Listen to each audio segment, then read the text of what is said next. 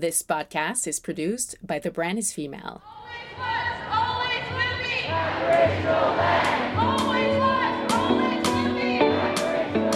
Tansi, hello, and welcome back to the Matriarch Movement podcast. I'm your host, Shayla Oulette Stonechild, and I'm very excited to have Leslie Hampton here with me today. She is an Anishinaabe artist and fashion designer focused on mental health awareness, body positivity, and authentic representation in fashion, film, and media. She is the creative director of Leslie Hampton, an Indigenous owned, size inclusive clothing and accessory brand based in Toronto. I was actually just in Toronto with her a few weeks ago shooting her new spring campaign line. If you're very into floral print and pastel colors, I invite you to check it out. It drops on June 2nd, and 10% of everything purchased will go back to the matriarch movement profit. So you'll also be supporting me and her. We talk a little bit about what her experience has been like in the fashion industry. We also talk about cultural appropriation versus appreciation, some of her highlights of her career, one being dressing Lizzo, and what she hopes for for the rest of the year. This week's episode of Matriarch Movement is brought to you by our partners at Louve Design. Louve is a socially responsible fashion retailer and manufacturer specializing in sustainable women's clothing, with all pieces made and designed right here in Canada. You know, I support women like it's my day job, and Louve is 100% female owned and female led, which is an A plus in my books. Finding sustainable clothing that doesn't break the bank is literally not easy, but Louve has set out to change that. Even better, you can be sure that everyone Louve works with are getting fair wages, and we know how important it is to bridge the gender wage gap. All the clothing is as comfortable as your yoga gear, but chic enough to wear on your next Zoom call, with modern staples and playful prints that you'll literally want to wear every single day. Check out Louve for yourself at louvedesign.com. That's L O U V E design.com and get free shipping on your next order with the code Shayla Shipping, all one word at checkout.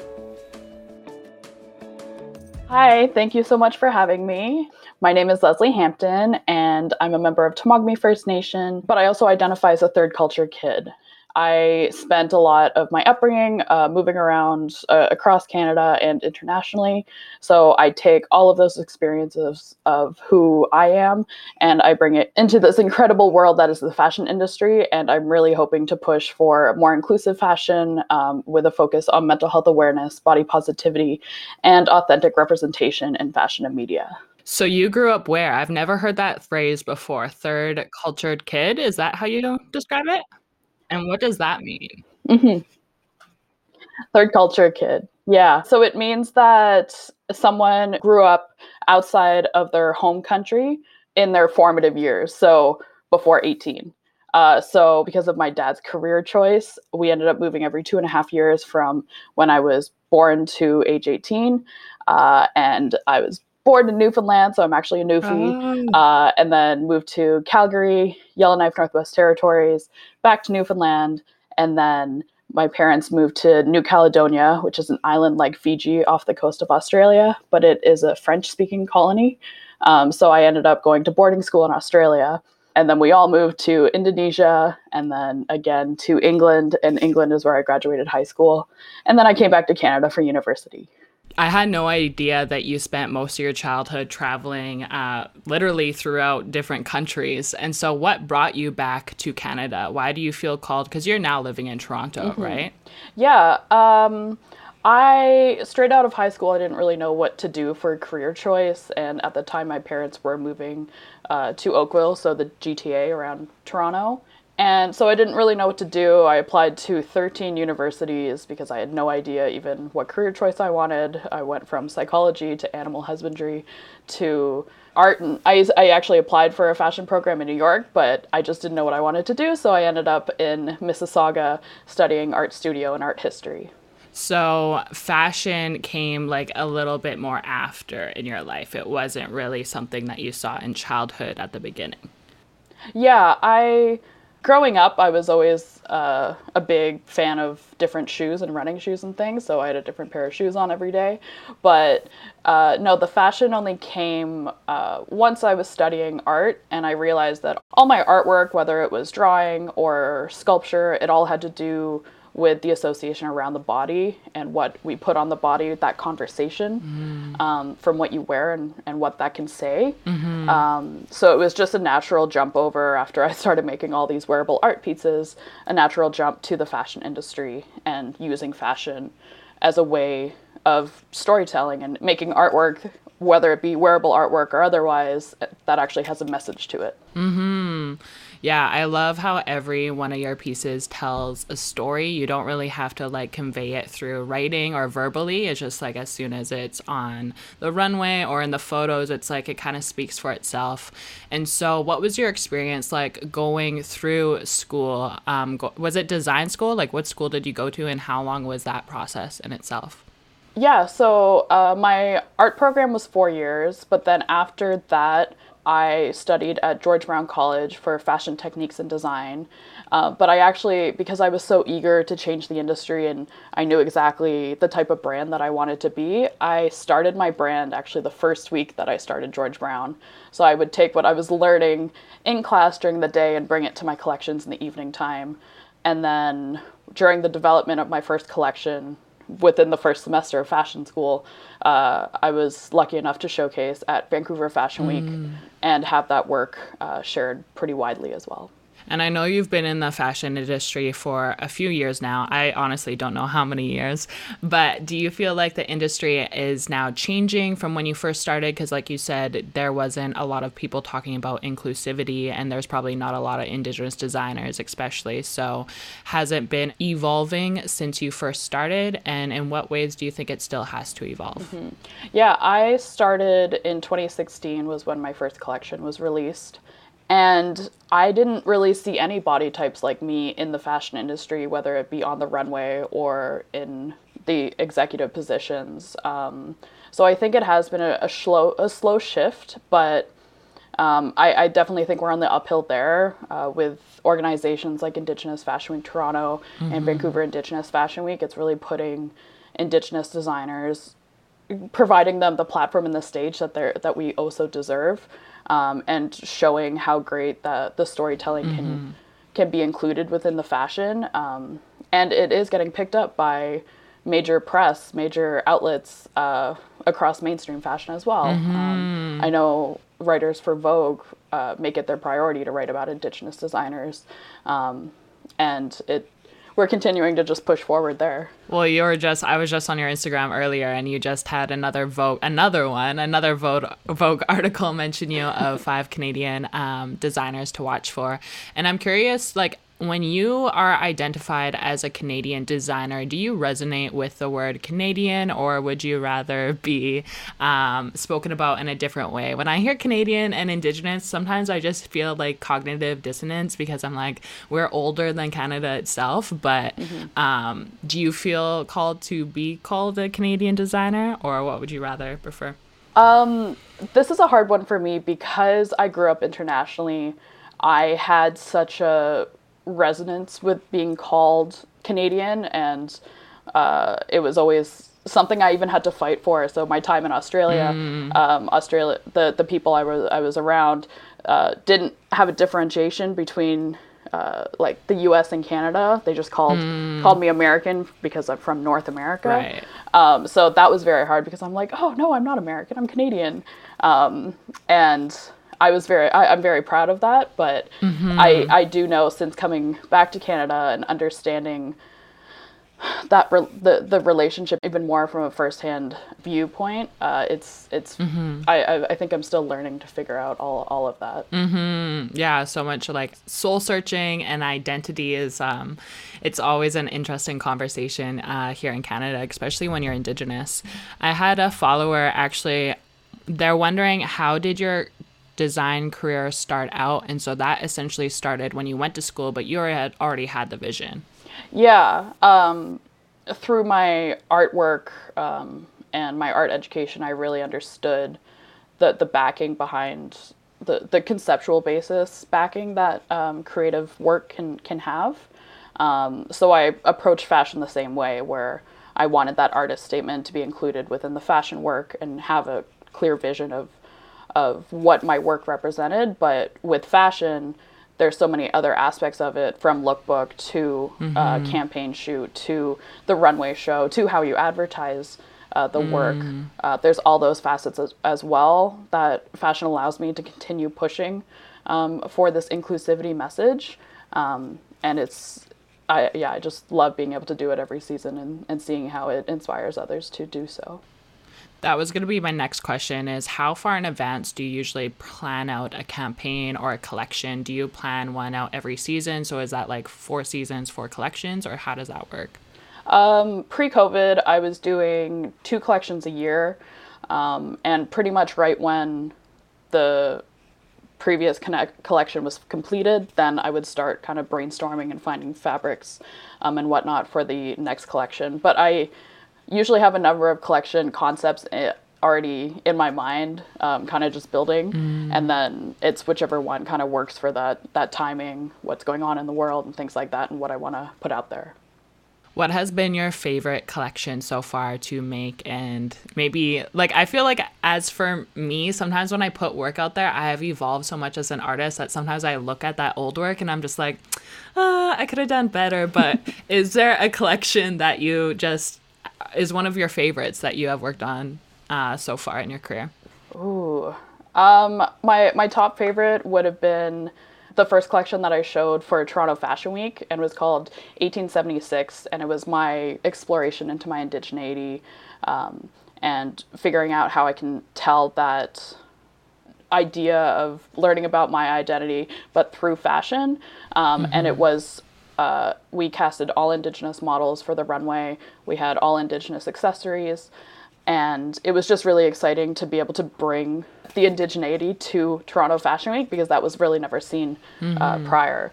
And the platform that I was provided being accepted to show at Toronto Fashion Week, I really wanted to kind of bring my community with me mm-hmm. and and show what Indigenous people are capable of on an incredible stage like Toronto Fashion Week. Mm-hmm. Yeah, I think you bring up a very um, good point that I've been having in a lot of my discussions, and this is this community driven um, like the way we do work, I, I'm always thinking about my community and I'm always thinking of how I can collaborate with other people and co create because I feel like sometimes in the fashion industry, there's this tokenization of Indigenous people, or they think that we voice all Indigenous people, and that's not that's not the case. And so when it comes to co creation, you know, what do you look for when you co create with other Indigenous people? And are there current designers out there, other Indigenous designers that you're inspired by? Mm-hmm.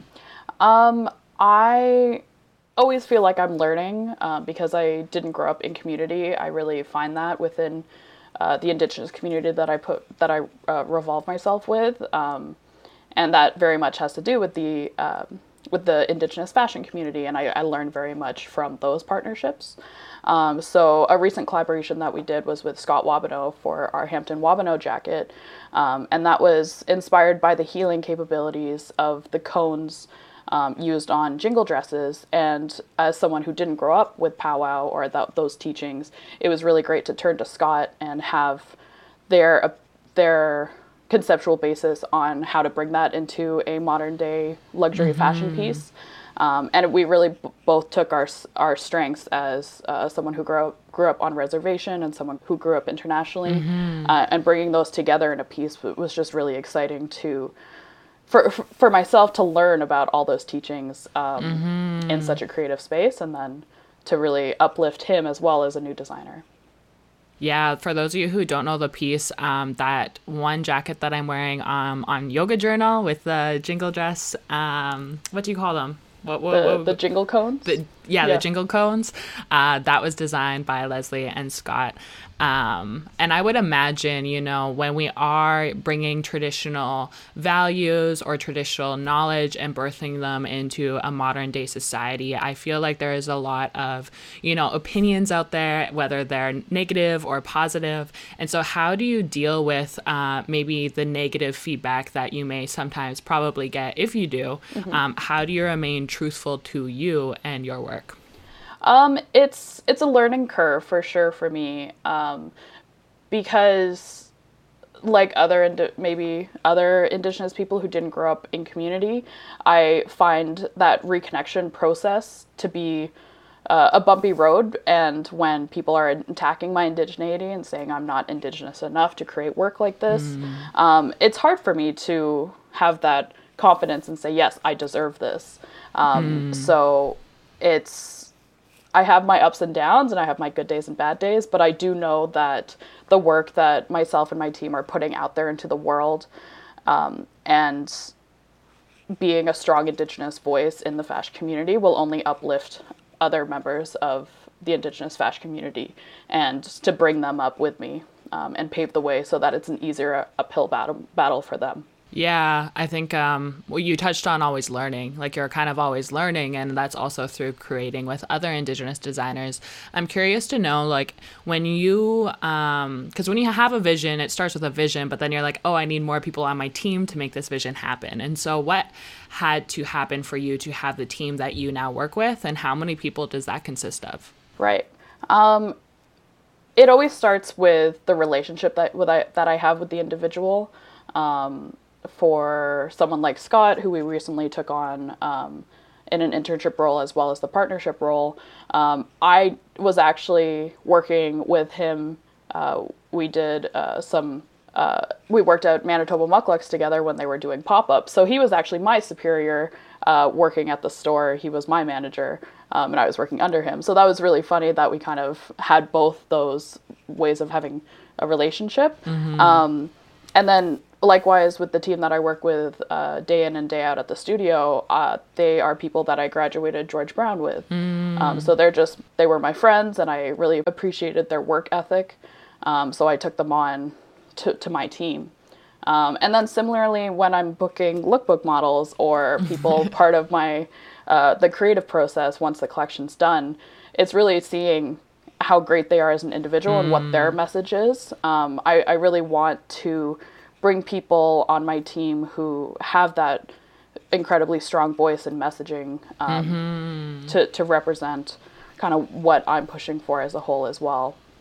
Yeah, you've worked with um, quite a few models: Sarain Fox, Ashley Callingbull, Shayla Stonechild.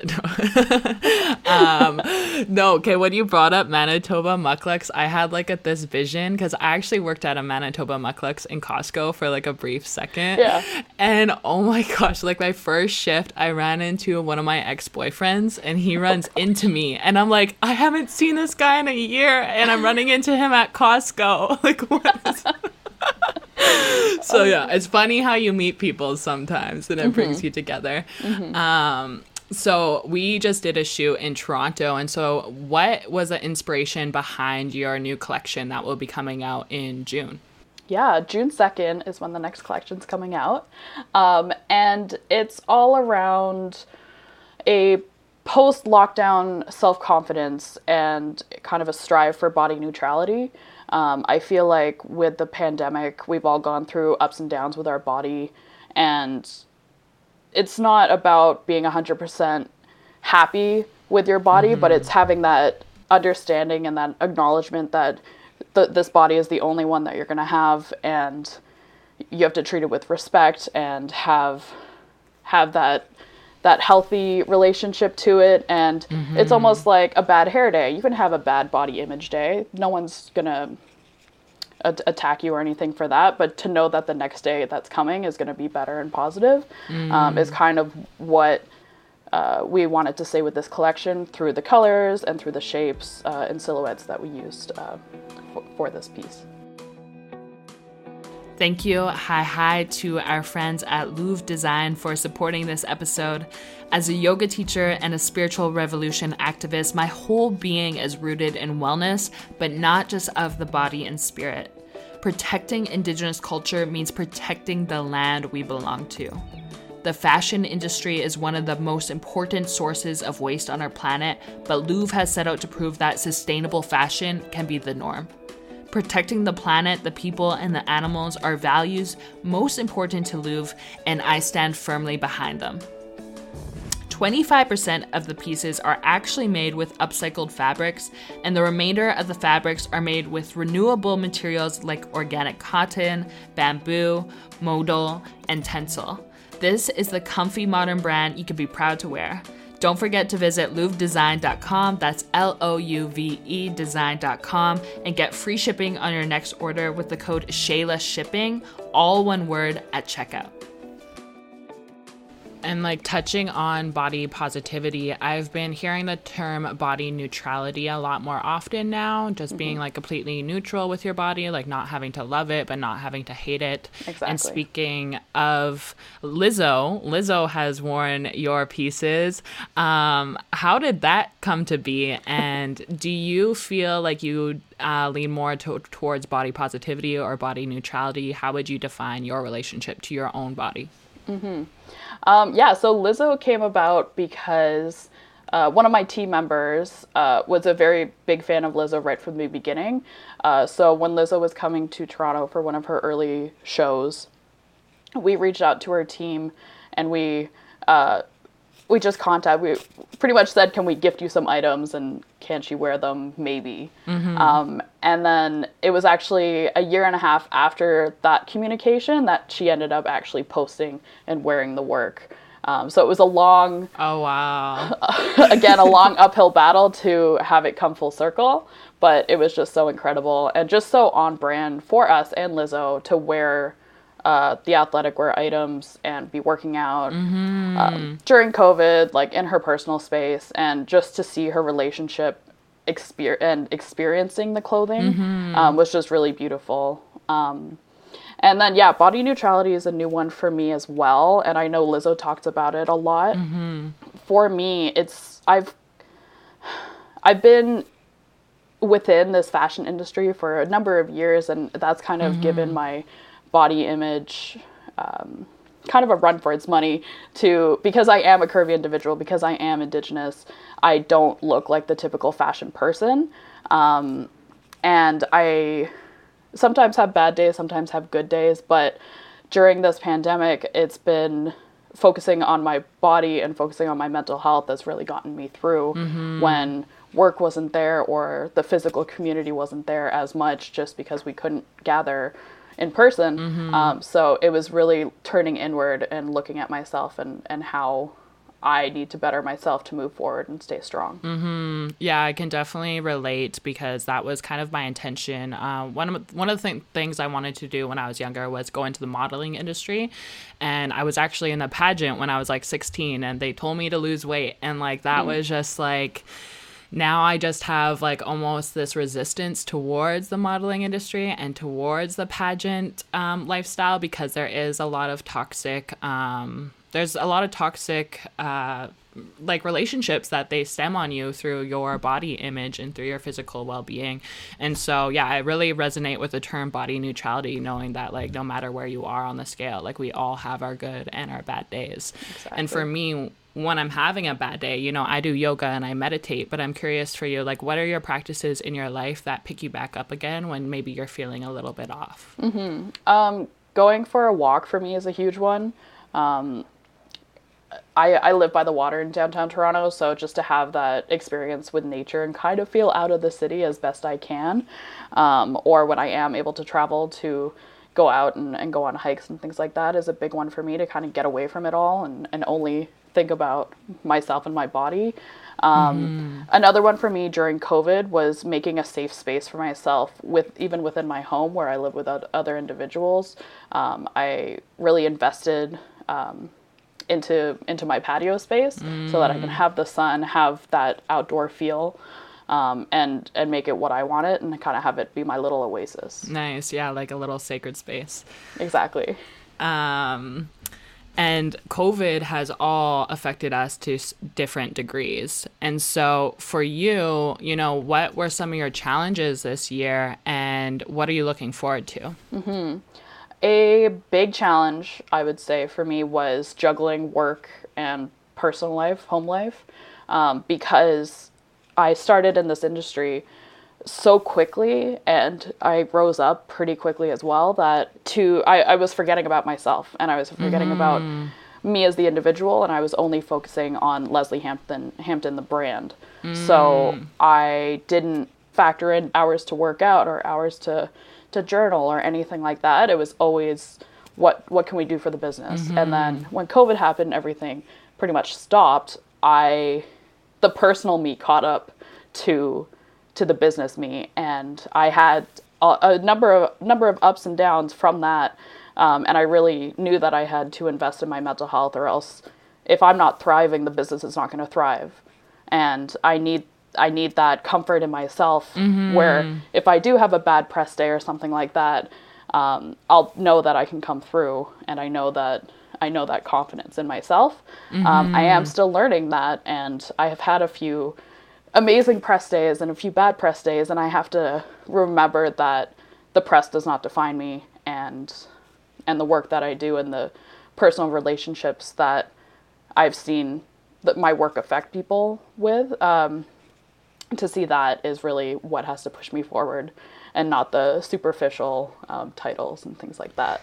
Yeah, no, I, I totally, um, this is what I've been kind of dealing with too. Cause like branding is one thing, and then who you are as a person, sometimes it feels like it could be totally opposite. And so I call it kind of like your matrix life, like your superficial avatar life, and then your real life. And I'm like, how do we, how can we like mesh the two so that it's not like I'm living like two separate identities? Mm-hmm. But um, one person I just had another interview with was Tanya Talaga, and she's really been trailblazing the journalism industry as an Indigenous woman. And she was saying how, you know, as an Indigenous woman trailblazing an industry she's never seen herself represented in, you are operating as an Indigenous person and you're, you're thinking about everything that you have to think about, how it affects your community. Um, is this part of protocol? And then there's your actual work.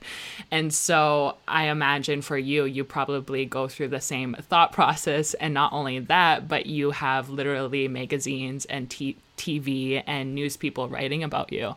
And so I don't know if that was a rant, but I'm just like, how do you not let let that get to you? Like how do you not let the um I guess internet get to you?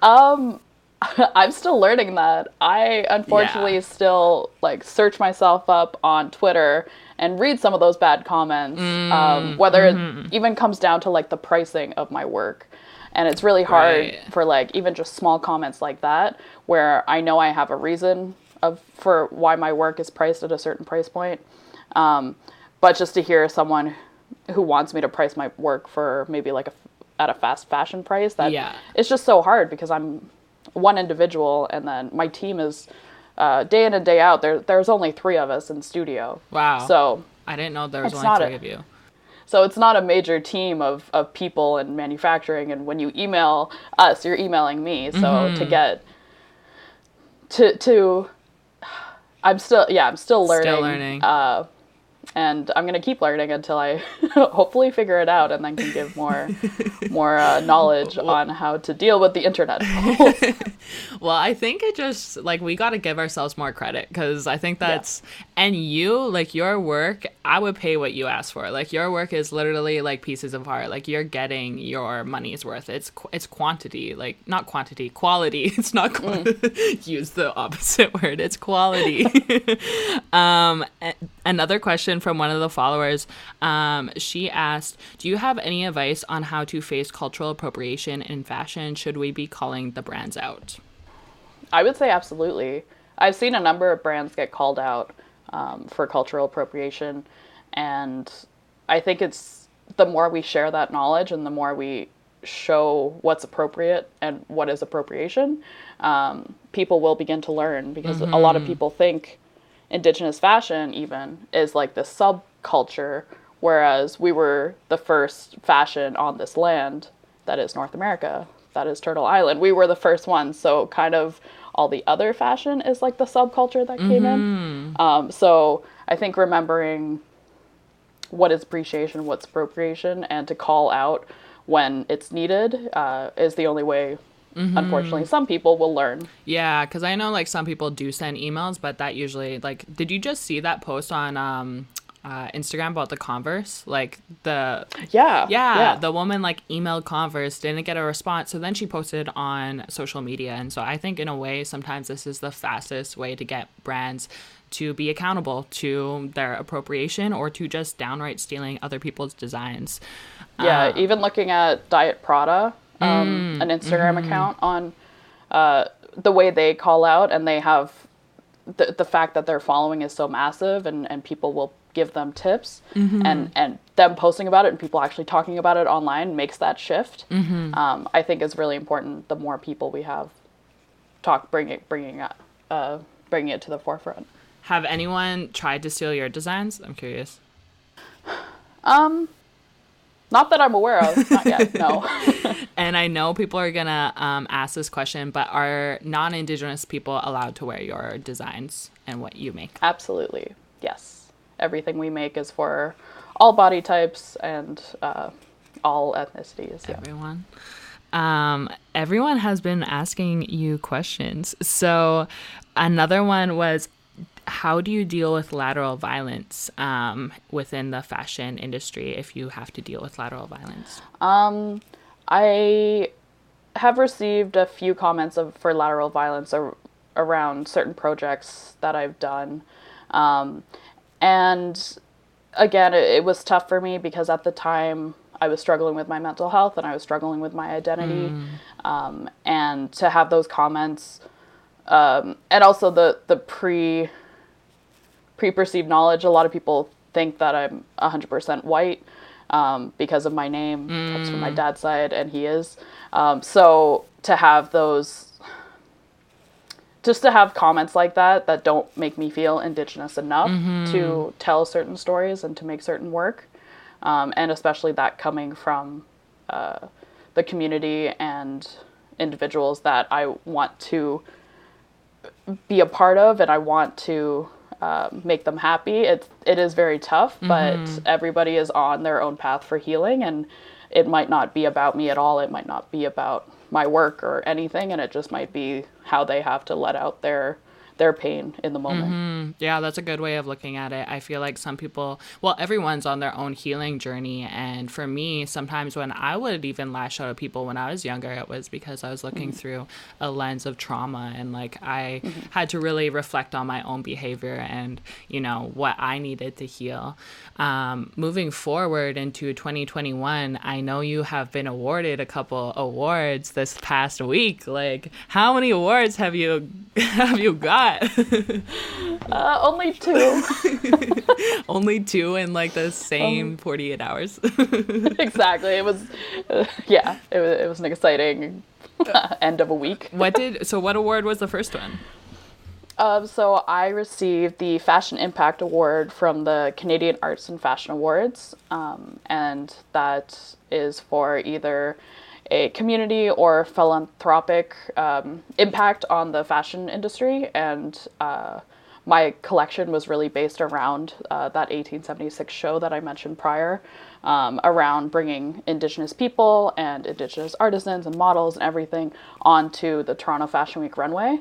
Um, and I think from that, uh, there was a there was a shift in the fashion industry for people who maybe didn't experience Indigenous fashion or Indigenous people, uh, and showed and represented what current day Indigenous people look like and uh, dress like. It's not it's not the stereotypes that we see, um, and I think for the fashion community, that was really impactful for them, and I I think that's that's why the that's why I got the award. Yeah, yeah, congrats, congrats.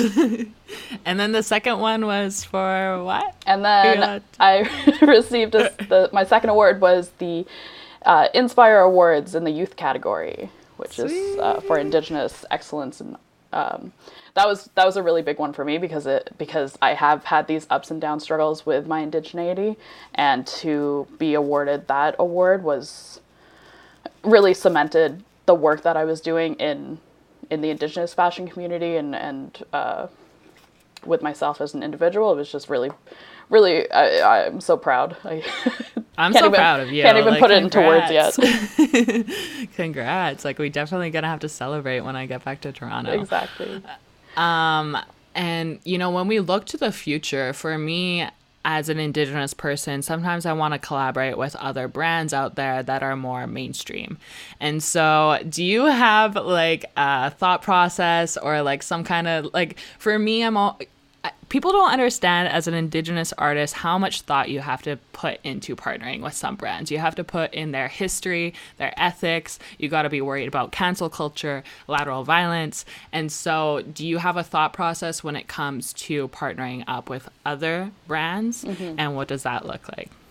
Um, I. I have a few collaborations in the works as well that might go along these these lines of what you're explaining and i think we just have to figure out how we're going to move forward i mm-hmm. you can look at the history of a brand um, or a company and understand that and you do have to look to the past so you know how to move forward but i think as long as there's the initiatives in place for them to right their wrongs and do better um, or or if it has to do with manufacturing, um, where are they going in those avenues? Mm-hmm. Um, I think as long as the effort is there, we can guide them as Indigenous people, as Indigenous creatives. We can guide them uh, along a along a better path, and and then hopefully bring our community in as well, mm-hmm. and then mm-hmm. again pave the way. Exactly. Like people are always like the youngest generation will lead us and it's like, yeah, but when you are the young generation, sometimes it's scary cuz like you are literally taking into account history in itself. So, yeah, how can you practice more uh, gratitude to the artists that are pay- paving the way out there? What would your advice be to uh, a young, you know, indigenous artist wanting to get into the fashion industry? Um, I would say just reach out to people who look who you look up to um, see if you can get an internship with them, see if you can even just shadow them for a day or something like that. Um, or something else I would say is if you say want to dress Lizzo or want to do something major like that, don't be afraid to just shoot the emails out there and and see where those lead to. Um, for myself, even early on in my career, I got the biggest media stories and things like that just from an email that I sent at 2 a.m. to someone who I wanted to be on my runway or something like that. Um, and that's that's really pushed me to the next level um, in my fashion career. Yeah, because you said you started out in 2016, and you've already been featured in so many magazines. Um, you've already won so many awards. What yeah. for you has been like one of the highlights of your career so far? Aside from the Lizzo and aside from all the great stuff we've already talked, there you have a great. um, I have I have a few peaks that they seem to happen every year and a half, and they really just blow my mind in how great and uh, how great the fashion industry is becoming and how much it's changing and how much people appreciate appreciate that shift. Um, one of the first ones would be um, one of my earlier shows when I did just email someone in the middle of the night, like trying to get them onto my runway, was Adrianne Haslet, and she is a Boston bombing survivor mm. and became an amputee because of the incident. And to show her strength, um, we invited her onto our runway show at Vancouver Fashion Week, and to show her strength, uh, not only with what she overcame, but uh, who how incredible she is as a person now. To have that represent my fashion. Um, on a runway was just mm. so incredible. And then that that again became uh, went pretty viral across the Canada and the U.S. So to have stories like that and then um, have those keep going. Mm-hmm. Uh, similarly with our Golden Globes gown and how wide that went. Um, I yeah I don't know I have no idea what I'm gonna do next because I've really the the community has been so great in uplifting me uh, mm-hmm. thus far.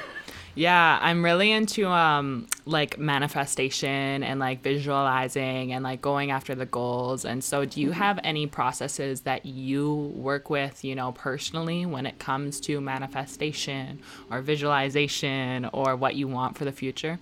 Um I have like secret goals that I don't really share too publicly. Um, and I think just thinking about those every day, and I guess it is manifestation, even though I'm not putting it out into the world publicly, um, I think those goals really kind of keep me going. Um, but then even small goals too, like something for us for uh, 2021 is to add Demi Lovato to our dressing list uh, celebrities that we've dressed mm. just because I love her story and what's happened to her in the last few years um, and, and her strength that uh, she's had to overcome it. Um, so, so, things like that where I can put that out into the, into the world. Um, but then I have a lot of other projects and ideas that I just manifesting. I like how you say Demi Lovato is like a small goal. it's just one of my small goals. Smaller. I don't know. Um, so the word matriarch, the reason why I started this podcast is because we don't have a lot of spaces that amplify our voices in the way that we want to be heard and the way that we want to share. And so when you think of the word matriarch, how would you define a matriarch? And are there matriarchs that you're currently inspired by? Mm. I would define it of being the, the women that we look up to and who push our, push us forward and uplift us. Um, and inspire us. Um, me, for my whole life, it's always been my mom, mm-hmm. um, who's been my matriarch. My I call her my third culture matriarch uh, because we have a similar kind of out of your home community upbringing. Mm. Um, so uh, traveling with her and, and always having so, someone like her to, to lean onto was was really great. Um, is really great. Um, and I kind of get that same feeling for individuals within the community that I can look up to or or follow or um, reach out to for advice. Mm-hmm. Um, even people like Sage Paul of Indigenous Fashion Week Toronto, where I can just call her up or text her and ask her a question or advice on something. Um, people like that, I think we all need mm-hmm. that type of matriarch in our lives um, to really guide us and help us to move forward. Mm-hmm. I think it's coming back to the full circle of how we kind of started this interview was about community and having that community based um, goals in mind. And so there's this idea of indigenous futurism and moving towards the future. And so, what do you hope for when you hear the word indigenous futurism? Uh, my mind goes to in relation to the fashion industry, and I really want to see indigenous designers allow allow indigenous designers to take up space um, in those big department stores with the like Chanel or all those Burberry like those big shops that take that fully encompass what the brand is. I really want to see indigenous people take up those spaces um, and be the forefronts of fashion on the land that is ours. Exactly. Well, like you said, like all your pieces tie in a story, and that what that's what fashion is. And so, how better, what a what better way to tell our stories rather than to be within those advertisements in itself. Uh, and so, moving into 2021, I know we kind of touched based on what's coming up for you, but how can people support your work and check out your new uh, collection that's coming out? Absolutely. Uh, yeah, so you can always find us by Googling us, Leslie Hampton. Um, or uh, our next collection is coming out on June 2nd at lesliehampton.com. Um, and you'll see a bunch of photos of Shayla on there wearing our incredible designs um, and great posing as well. Uh, and really just showing, again, different body types because uh, different body types, whether it's athletic or curvy or um, all those different avenues within the fashion industry. Um, and then you can follow me on Instagram, Leslie underscore Hampton. Um, as well as TikTok, Leslie underscore Hampton. Oh, yeah. I'm new to TikTok. Sweet. Well, thank you so much, Leslie, for sharing your energy and your wisdom and your time today. Uh, make sure you look out for the new collection. I was a little disappointed you say that wasn't your favorite. Just kidding. Only because uh, I haven't been able to show it yet. It's jokes. awesome. Well, thank you. Um, yeah, and make sure you follow Leslie. I'll drop all her handles below here. Hi, hi. I hope you enjoyed today's episode, and I would love your feedback. Follow me on Instagram at ShaylaJOH, at matriarch.movement, and don't forget to subscribe on the pod platform of your choice and review and rate where possible. I'll be back in a week. Hi, hi. Thank you so much for tuning in.